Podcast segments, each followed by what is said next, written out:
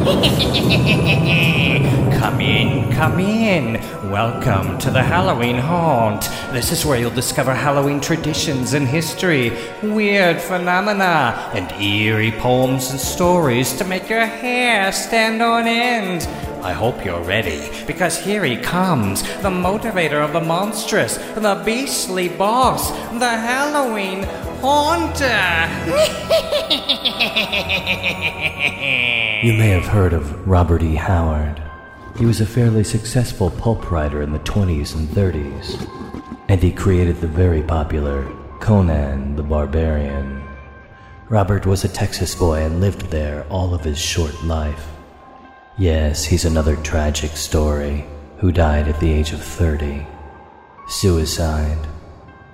Robert did not just write prose, he also left us a fair amount of poetry. This is a poem by Robert E. Howard Dead Man's Hate.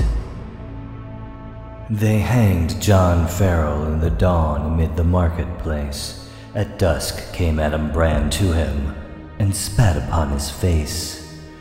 Ho, neighbors all, spake Adam Brand, see ye John Farrell's fate. Tis proven here a hempen noose is stronger than man's hate. For heard ye not John Farrell's vow to be avenged upon me, come life or death? See how he hangs high on the gallows tree.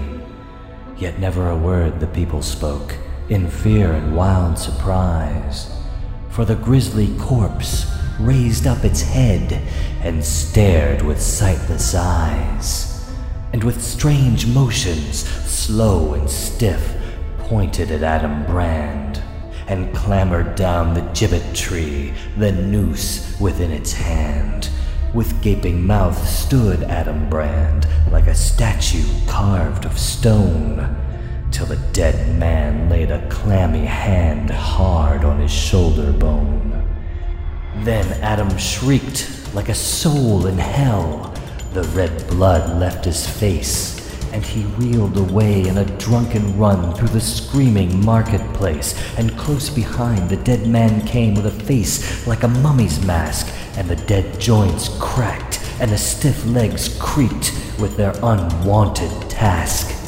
Men fled before the flying twain, or shrank with bated breath, and they saw on the face of Adam Brand the seal set there by death.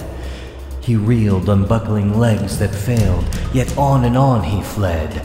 So through the shuddering marketplace, the dying fled the dead. At the riverside fell Adam Brand with a scream that rent the skies. Across him fell John Farrell's corpse nor ever the twain did rise.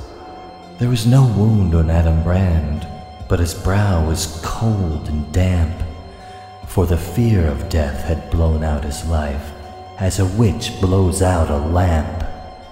His lips were writhed in a horrid grin, like a fiend on Satan's coals, and the men that looked on his face that day, his stare still haunts their souls. Such was the doom of Adam Brand, a strange, unearthly fate. For stronger than death or hempen noose are the fires of a dead man's hate. Well, I feel like I'm in the proper mood for the holiday now. This was sort of a pleasant counterpoint to the Haunted Oak, which I presented earlier this season. For that and more stories and poems, please come to thehalloweenhaunt.com, the online home of the Halloween